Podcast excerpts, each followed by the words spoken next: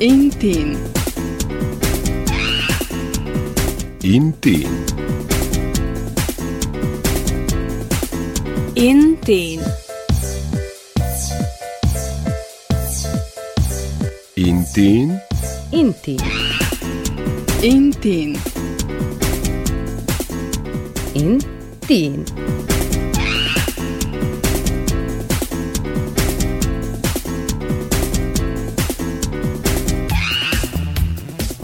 Čaute, milí moji intiňáci. Vítam vás aj v toto popoludnie v mládežníckej relácii. V prvom marcovom intíne budeme hovoriť s Lukášom Síkorom o jeho záľubách. Konkrétne o gitare a metalovej hudbe a kamere, fotografii a filme. Ak vás táto téma zaujíma, váš vysielač dajte trošku hlasnejšie, lebo po pesničke začíname. Ešte raz vás spolu s Lukášom vítame a prajeme príjemné počúvanie.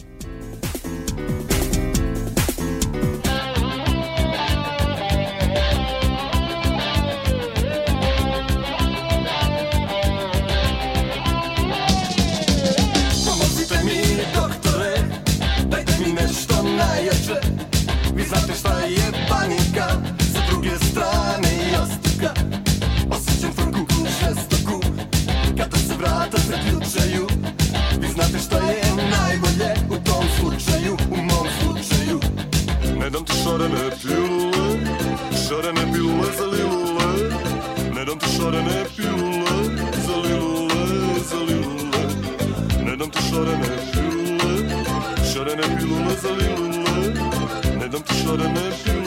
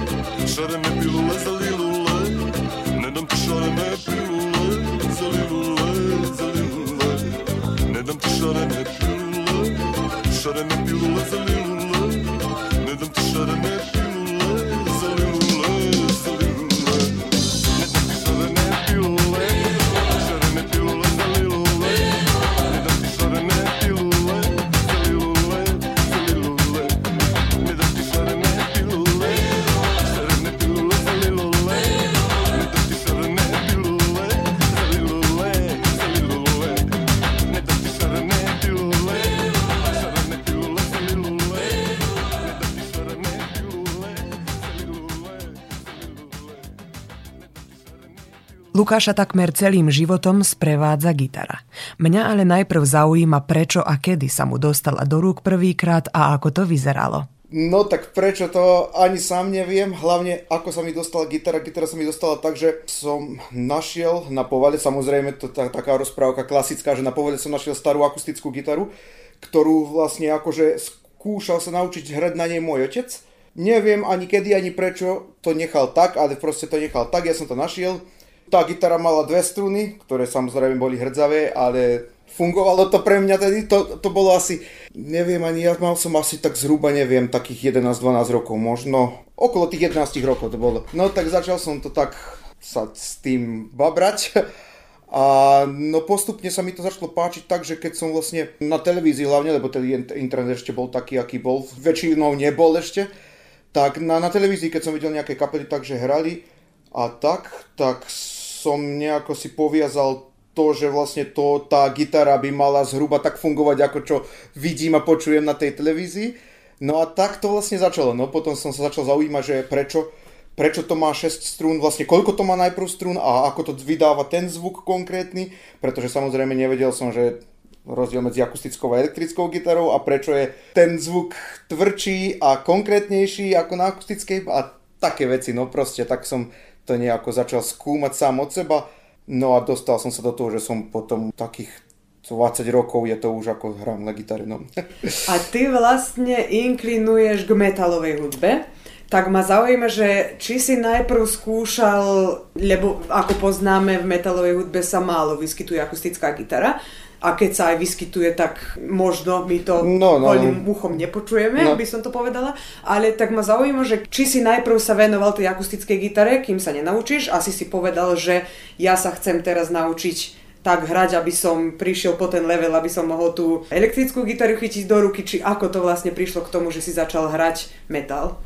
No samozrejme, že nie, že som chcel hneď skočiť na tú elektrickú gitaru. No samozrejme to nebolo ani také jednoduché, tak som najprv dostal akustickú gitaru od svojich rodičov. Trošku som sa na tom začal sám učiť, ale nebavilo ma to až tak moc, ako čo som si ja to predstavoval, lebo vždy som mal tak akože v podvedomí to, že vlastne ak chcem hrať tú elektrickú gitaru, a aj keď je podstatné sa najprv naučiť samozrejme teóriu na akustickej gitare a aj tú prax nejak získať na tej akustickej gitare, tak ja som to hneď chcel na tú elektrickú a zhruba asi tak prešiel ten rok, možno maximum dva od toho môjho vynálezu tej starej akustickej gitare a hneď som, akože dostal som gitaru. Prvú gitaru mi kúpil vlastne Ujo zo Slovenska Strenčína. Áno, áno, tak áno. Bol tu na návštevu u nás a všetko toto vedel, že čo sa u nás v domácnosti deje a že o čom ja rozprávam a tie dni, keď bol u nás, tak som aj o tom rozprával, predpokladám. Takže kúpil mi tú prvú elektrickú gitaru, No a tak hneď som začal potom vlastne cvičiť na tej elektrickej, takže ja tú časť s tou akustickou gitarou som veľmi rýchlo preskočil, no. Tak ak som dobre pochopila, ty si vlastne nikdy nemal učiteľa, ktorý ťa učil hrať na gitaru. No mal som potom, ale na akustickej nie. No keď som začal túto elektrickú gitaru, tak potom som sa skontaktoval s Vladimírom Zinom z Kulpínu a on mi dával také privátne hodiny a tak som vlastne začal aj tú teóriu chápať a aj tú praktickú časť, že vlastne ako sa to má správne cvičiť, aby sa to dostalo po tú úroveň, ktorú to má mať a tak no.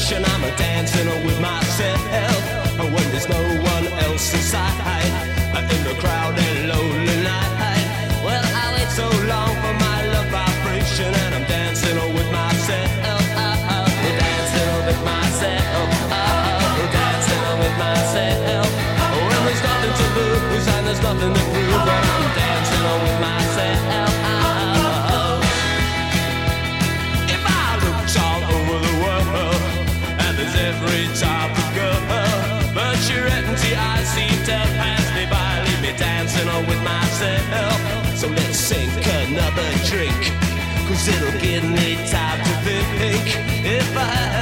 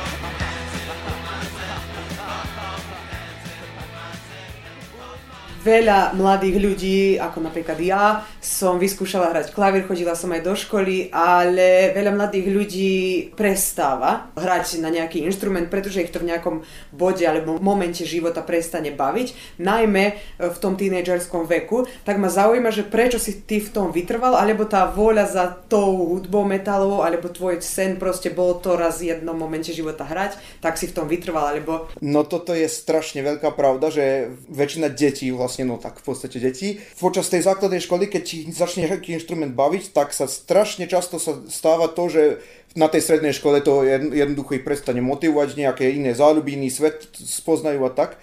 No ale neviem, ja to nejako som nikdy nemal, aj keď som mal také periódy, že som sa bavil akože niečím tro- iným trošku viacej ako tou gitarou, ale nikdy som to neprestal cvičiť a neprestal som vlastne sa venovať tomu, už viac alebo menej, ale to dneška akože som absolútne ani na, na moment ne, nerozmýšľal o tom, že ma to prestalo baviť, alebo že by som, že už vlastne to nie je pre mňa, alebo niečo také, no. A ty vlastne vo svojom živote s tvojimi kamarátmi niekedy si tak vytvárate vlastné projekty, ktoré možno ani nebudú vidieť svetlo tohto sveta a tak ďalej, ale proste ma zaujíma, či aj tieto také projekty, buď o, nejaké pesničky, alebo nejaké videá, čo ste robili, tak používali v nich hudbu, alebo hoci aké projekty, či aj tieto projekty vlastne boli tým dôvodom, že si vlastne neprestal hrať na tú gitaru, čiže či možno je dobré si dávať nejaké takéto projekty, rozbiehať nejaké projekty, aby sme nezanevreli na nejakú našu záľubu. To určite, pretože to je jednoducho také, to, tie nové nápady a nové veci dajú nakopnú tú motiváciu správnu. A vlastne, keď sa stále niečo deje, niečo nové, aj s novými ľuďmi, aj s, s novými muzikantmi všeobecne, tak samozrejme, že to nakopne tú vôľu, aby sa na tom robilo, aby na tom pracovalo a každá nová idea vlastne otvára množstvo druhých nových ideí, ktoré sú vlastne ako, potom ako nezastaviteľný vlak, takže to, to potom, keď je to správna spoločnosť a správna okolnosť, tak potom to samozrejme, že maximálne motivuje, aby sa ďalej s tým bavilo. No.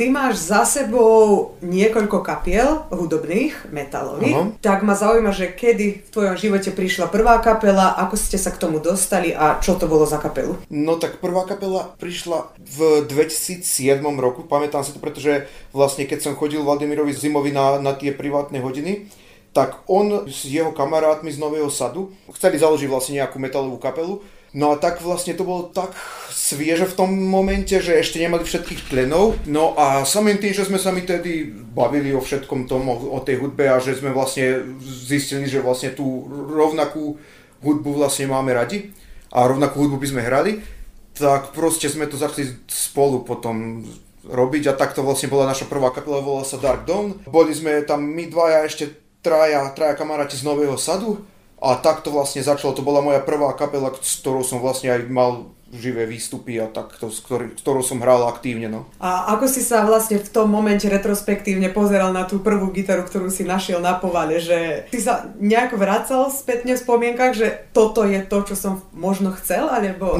No, no áno, e, smiešná je tá vec, že vlastne na tú gitaru, ktorú som našiel, tak tu ešte stále mám s pôvodnými tými dvomi hrdzavými strunami a to je taký akože artefakt celého vlastne môjho života, no akože od ako viem za hudbu a vlastne v podstate od ako viem za seba a za veci, keď ma vlastne začali, period, keď ma vlastne začali nejaké veci baviť, tak to je vlastne ten period, keď som našiel tú gitaru, takže, takže vždycky sa vracam na tú rozprávku, takže z čoho to začalo a je to no, také no, vtipné mne. No super. Vy ste v tom perióde mali tú skupinu Dark Dawn, ma zaujíma, že čo všetko sa dialo s tou skupinou, koľko ste pôsobili. No tak nepôsobili sme ani tak dlho. Pôsobili sme od toho 2007 a myslím si, že do 2010 alebo 11 sme prestali hrať, lebo Bubeník, ktorý vtedy hral s nami, bol z Temerínu a vlastne vtedy uh, išiel za prácou žiť do Segedinu, do Maďarska a tak sme ostali bez Bubeníka a skúšali sme nájsť adekvátnu zámenu na ňo, ale tu nejako sa to nepodarilo, už si ani presne nepamätám, ako to všetko prebiehalo vtedy, ale proste sa to ne, nepodarilo nájsť a tak sme to jednoducho tak prestali, no. Tak nešťastne, no. A vlastne o koľko neskôr sa ti dostáva do života ďalšia kapela? No veľmi rýchlo na to, lebo mal som veľmi dobrého kamaráta, ktorý mal tiež takúto metalovú kapelu v Novom Sade a on v perióde, myslím si, že to na pár, pár mesiacov od toho, ako sme my prestali hrať s Dark Dawnom, tak on tiež ostal bez druhého gitaristu v tej kapele, tiež niečo za prácou niekde išiel, tak ma hneď volal, že vie už teraz, že nehrávam nikde momentálne, tak ma volal, že či by som sa im nepridal, že akurát majú, a oni tedy druhý album asi, no tak druhý album mal výjsť a hneď za tým pôvodne, za tým albumom mala ísť taká trojtýždňové európske turné. Takže či by som sa im nepridal, že to, no, že to vidí, že by som sa k ním asi tak dobre sadol tam, no. Takže to bolo, ja si myslím, že možno pár mesiacov na to, ako sme prestali hrať s Dark Dawnom, no. A o akú kapelu ide? No ide o takú melodický black metal, kapela sa volá Bane, ktorá v podstate je dodnes aktívna, aj keď ten kamarát žije v Montreale, tak je to trošku komplikované, aby sme hrali naživo. Takže hlavne takto cez internet teraz pracujeme, nahrávame, albumy vydávame, ale naživo hráme každých pár rokov, keď sa on vlastne vráti sem do Nového sadu a tak potom sa zorganizujeme, máme zo pár skúšok, urobíme nejaké to turné, no a tak je to už skoro 10 rokov to tak funguje. No.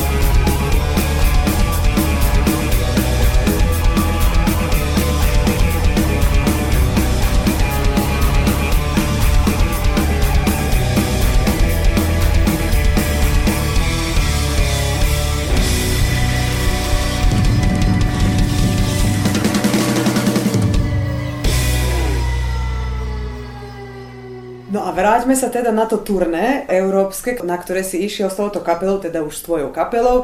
Ma zaujíma, že spomeň prosím ťa niekoľko miest, kde ste boli a zaujíma ma ešte, že kde pre teba bola najsilnejšia tá metalová scéna alebo z, najväčší záujem o tú metalovú hudbu, kde si bol. No tak štáty, ktoré sme navštívili, všetky štáty tuto okolo, Chorvátsko, Slovinsko, Bosna, Slovensko, Česko, Bulharsko, Macedónsko, Rumúnsko, Rakúsko, Nemecko, a neviem, či si nespomeniem si ešte, či to niečo bolo, ale hlavne tieto, tieto stredoevropské a východoevropské štáty, no tak. A kde je pre teba teda tá najsilnejšia? No ja si myslím, že, ja si myslím, že v Čechách. Že v Čechách. Čes, České taký, taký otvorený štát voči takýmto extrémnejším žánrom, vše- či už či v hudbe, už či v umení. Takže tam, tam sa to najviac ukazovalo a tam najviac, najviac ľudí vlastne prišlo na tie koncerty a taká atmosféra bola fakt ako nikde inde. No. podľa teba, ty si vlastne v tej metalovej hudbe celý život, tak ma zaujíma v tvojich etapách života, či si myslíš, že teraz už nejak ľudia ustupujú od toho metalu, že je strašne veľa nových žánrov, alebo sa vlastne ešte stále tá metalová scéna drží na svojej úrovni? No úprimne povediac, u nás to trošku asi klesá posledných, no už tak 5-6 rokov minimum. Aspoň to ja tak vidím, nejako, ako keby noví mladí nemali taký záujem, aby hrali tieto inštrumenty e, v tomto žánre. Takže vždycky sa samozrejme nájde nejaká nová kapela, ktorá je super, ale ja si pamätám, keď som ja začínal to, od, medzi tým 2005 a 2007 rokom, tak to bolo strašne veľa kapiel, zvlášť v Novom Sade a to sa, to, to, každý víkend boli nejaké koncerty, vždycky dochádzali nejaké kapely zo zahraničia, takže bolo to veľmi aktívne a veľmi živé a teraz sa to stáva tak možno raz mesačne, že nejaká kapela zahraničia príde, alebo že vôbec nejaký takýto koncert sa u nás odohráva, takže nejako sa mi to zdá, ako keby to no, trošku upa- upadovalo, no ale neviem, možno, možno sa mýlim, no ale ako, ako to ja vidím, tak asi to bolo dosť silnejšie pred takými 10-15 rokmi. A ty ako metalový nadšenec, predpokladám, že nepočúvaš iba metal, že nachádzaš e, super pocity aj pre nejakej inej hudbe, tak ma zaujíma, že či nám môžeš spomenúť možno pár srbských mien, alebo možno aj svetových, ktoré ťa bavia počúvať ešte, okrem metalového žánru. No tak e, myslím si, že momentálne alternatívna scéna, alternatívna roková scéna, no nie len v Srbsku, ale všeobecne na, na, na Balkáne je dosť dobrá. Akože naj, najviacej, čo, čo ma fascinuje momentálne je Nikola Vrankovic s jeho kapelou. Je to strašne kvalitná hudba ktorá je vlastne taký, žánrove sa to ani nedá dať do jedného koša, lebo je to, má to aj metalové nejaké momenty, ale má to strašne ambientálne momenty a strašne také dokonca až jazzovo nejaké, nejaké jazz pop, takže je to veľmi zaujímavé a to je to, čo mi napadá automaticky, keď sa ma niekto opýta, že čo u nás je kvalitné momentálne.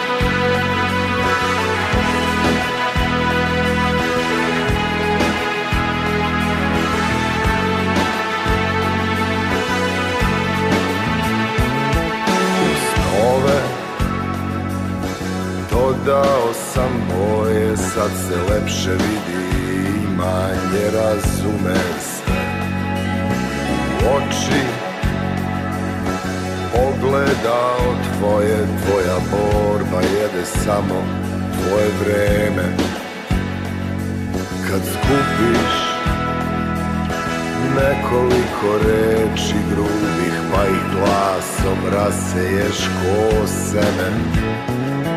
Kod tebe isti pogled, ista priča Svako čudo za tri dana svene Hajde, uzmi me i prestani da vitlaš sa tim lasom oko mene. Oko mene Brda i doline Ja se vodom lečim, žedan sam tišine. Zadrži svoj dah, zažmuri u mrak Nemoj snagu svoju bacati uz put Zadrži svoj dah, bez nade i straha nema pobjeda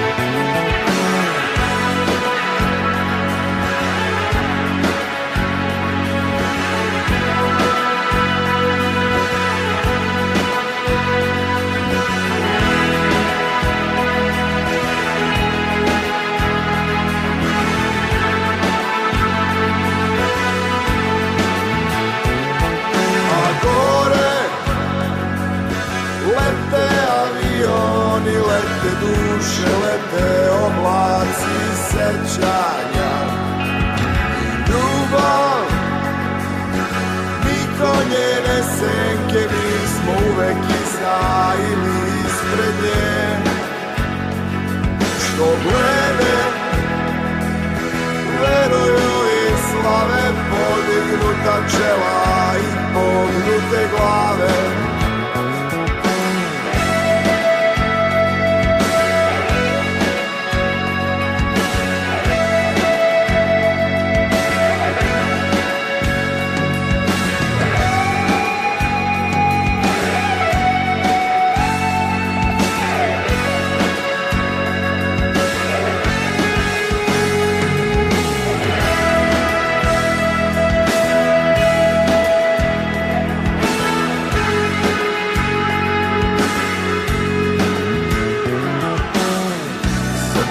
svoj dah Zažmuri u mrak Nemoj snagu svoju Bacati uz put Zadrži svoj dah Bez nade i straha Nema pobjeda.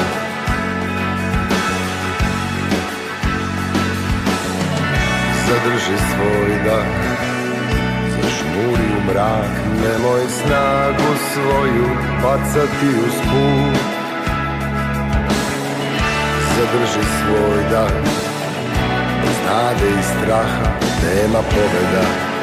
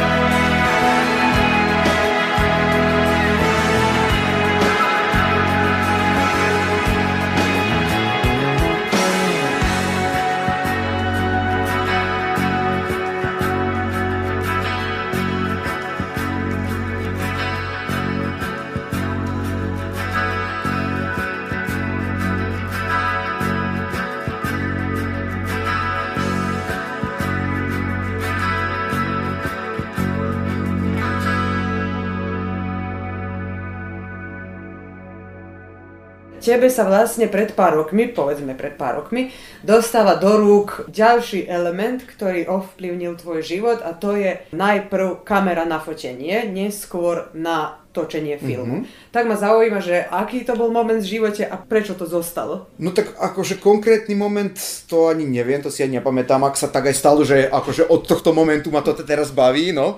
Ale je to poprepletané s tou hudbou, pretože kým sme hrávali aj s tým Dark Dawnom, aj potom s Baneom, tak stále boli nejaké fotenia, nejaké natáčania klipov a tak tak jednoducho to nejako mi zašlo, zašlo ma to baviť, že vlastne ako ten materiál dopadol a vždy som sa pýtal vlastne na to, aby nám to poslali tí, ktorí nás alebo fotili, alebo natáčali. A neviem, nejako to ma bavilo stále viac a viac a tak som to proste začal, zač- začal som sa s tým nejako zaoberať a začal som skúmať, že čo ako. Potom som nejaké knihy o tom som si zadovážil a tak a proste ma to stále viac a viac začalo baviť a tak už je to asi tak možno 6-7 rokov ako dosť aktívne. S tým bavím, no. A teda ty si najprv začal fočiť alebo si rovno vlastne začal aj tý, s tými klipami sa baviť? A vlastne, vlastne bolo to aj aj. Aké boli možnosti, tak no ale akože e, začalo ma baviť hneď aj to video, aj tá fotografia. Nestalo sa, že najprv fotografia a že video absolútne nie, ale jednoducho to nejako v tom rovnakom čase začalo, no paralelne to išlo, no. A viem, že si ty aj dvorný fotograf divadla VHV Petrovec, že fotíš zájazdy, fotíš predstavenia, fotíš rôzne veci, čo sa v divadle dejú, tak ma zaujíma, že čo ťa baví fotiť? Či nejaké predstavenie, čiže teda zachytávať nejaký príbeh, alebo ťa proste baví úplne niečo iné? No najviacej ma baví práve tá, akože, ja by som to nazval v tomto momente, že spontánna fotografia, pretože tie momentky, ktoré sa stávajú vlastne, keď ľudia niečo robia, a ja to mám zdokumentovať, tak to ma najviac baví vlastne, keď, keď je to nie, nie narežirované dopredu, keď nie je to dohodnuté, že čo ako má byť, ale proste chytiť tie, tie momenty toho momentu. vlastne, vlastne, no tak, tak, také spontánne veci, no. Ty teda, keď niečo nafotíš, tak všetci vieme, že tomu vlastne nasleduje ďalšia robota, teda ten Photoshop, aby tá fotka teda odstránili sme nejaké nedokonalosti z nej alebo pridali niečo, nejaké lepšie svetlo, tak ma zaujíma, že koľko času tráviš nad, buď nad jednou fotkou alebo nad nejakou selekciou fotiek, ktoré vyberieš, dajme tomu z predstavenia. No, no, no. Tak, no to je strašne individuálna vec, pretože všetko závisí od toho, že napríklad aké tam bolo svetlo, aký tam bol ambient, mise-en-scène a také veci. Takže niekedy to trvá možno 20-30 sekúnd, keď je to všetko pekne nasvietené, napríklad keď v divadle konkrétne niečo robíme. A keď je to všetko nasvietené, tá scenografia, keď je tam urobená, takže tam nie je v podstate toľko veľa roboty. A dakedy, keď treba nejaké fotky urobiť niekde, kde tie podmienky nie sú až tak ideálne, keď je tam malo svetlo, alebo, alebo nejaký, tak nepoviem bordel, ale tak akože, keď tá scéna je taká, že foď toto, ale prosím ťa, aby sa nevidelo tam toto, alebo tak, tak je to samozrejme viac práce, takže to závisí od fotografie do fotografie. Oko mene i u meni je U očima ljudi koje poznajem U fliperu lica i ulica Glasovi, tonovi rasuti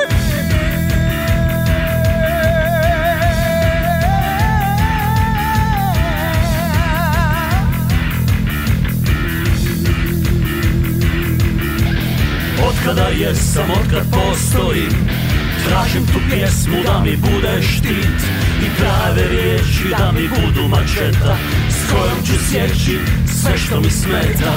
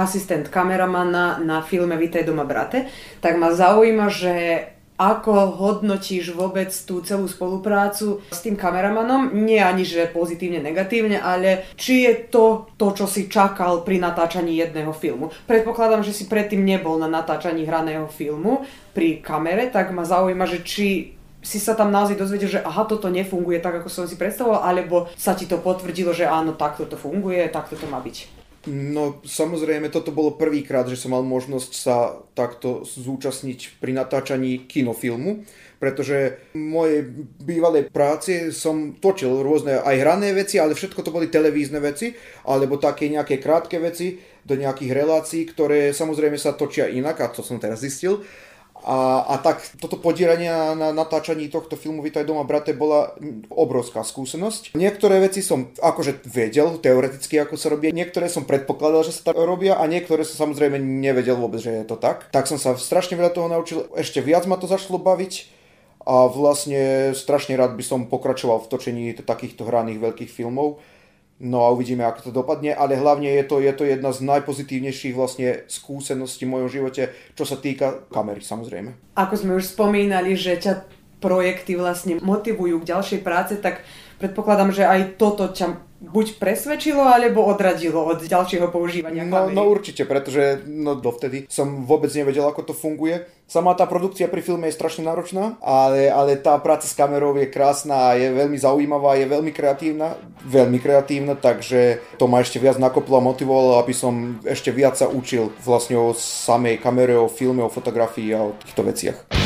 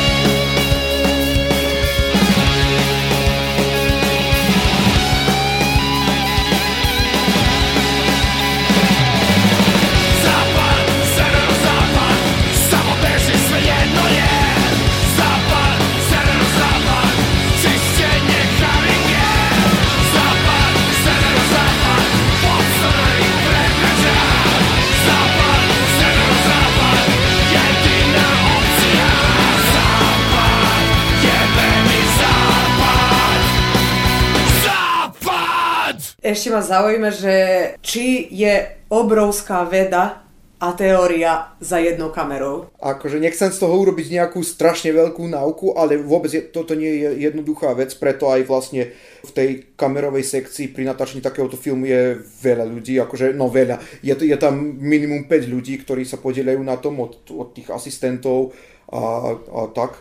Takže nevyžadovalo by to toľko ľudí pri tom, ak by to nebolo natoľko náročné. Takže samým tým sa ukazuje, že je to vlastne veľmi dôležitá vec pri natáčaní a čím viac sa rozumiete do tej samej techniky, tak tým lepšie, pretože tu sú tie veci, že technicky to treba dobre zvládnuť a samozrejme potom to umelecký, čo vlastne je vlastne ten finálny produkt. Takže tieto dve veci jedna bez druhej ne- nefungujú a nie je vôbec jednoduché ovládať obidve. No. Môže sa stať, že film bude zlý iba kvôli kameramanovi? Jasné, samozrejme. Akože teraz, ke- keď je táto digitálna doba, tak je to troštičku jednoduchšie, pretože to digitálne sa ľahšie upravuje a ľahšie upráva, ale napríklad kým, to, kým sa to točilo ešte na film, takže to skoro, že všetko záviselo od vlastne toho kameramana, ak sa to nepodarilo, tak sa to ťažko oprávalo až nemožne. No. Takže je to akože trošku lepšie teraz s týmito digitálnymi kamerami, ale, ale aj tak je to strašne treba dávať pozor na všetky technické veci, aby to technicky dobre vyzeralo a potom samozrejme ako kompozícia a také veci, ktoré sú už druhá potom nejaká vec. A máš aj nejaký cieľ, do ktorého by si chcel prísť s tou kamerou, že sa ju nejak zvládnuť až na taký level, že by ťa niekto mohol angažovať, alebo... No samozrejme, to ideálne by bolo, keby že sa môžem stať direktorom fotografie, čo je vlastne v mojom prípade to nie je vôbec jednoduché, pretože som neštudoval na Akadémiu umení toto, ale no akože nikdy sa nevie, no. Ani, ani som ne, pred pár tými rokmi som nemyslel, že vôbec budem asistentom na takomto filme a stalo sa tak, že kto vie, čo sa st- vlastne do budúcna bude diať, ale, ale strašne by som chcel sa s tým, s tým baviť a vlastne no tá, ten, tá práca direktora fotografie vlastne je no taký akože taký vysnívaný sen no.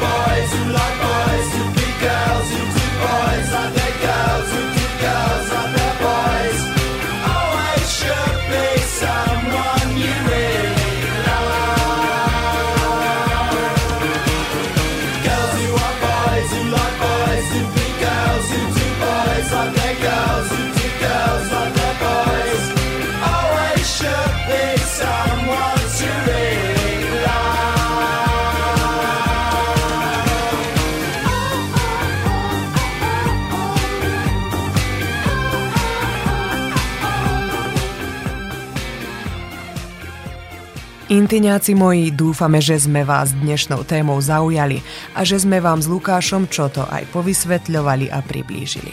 My vám ešte do dnešného dňa prajeme pekné chvíle a tešíme sa na vás v mládežníckej relácii už o týždeň.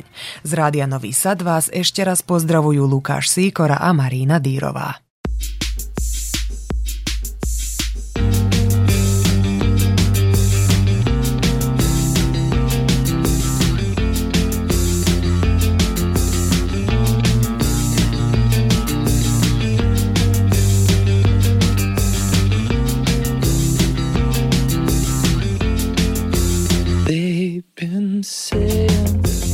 you're sophisticated.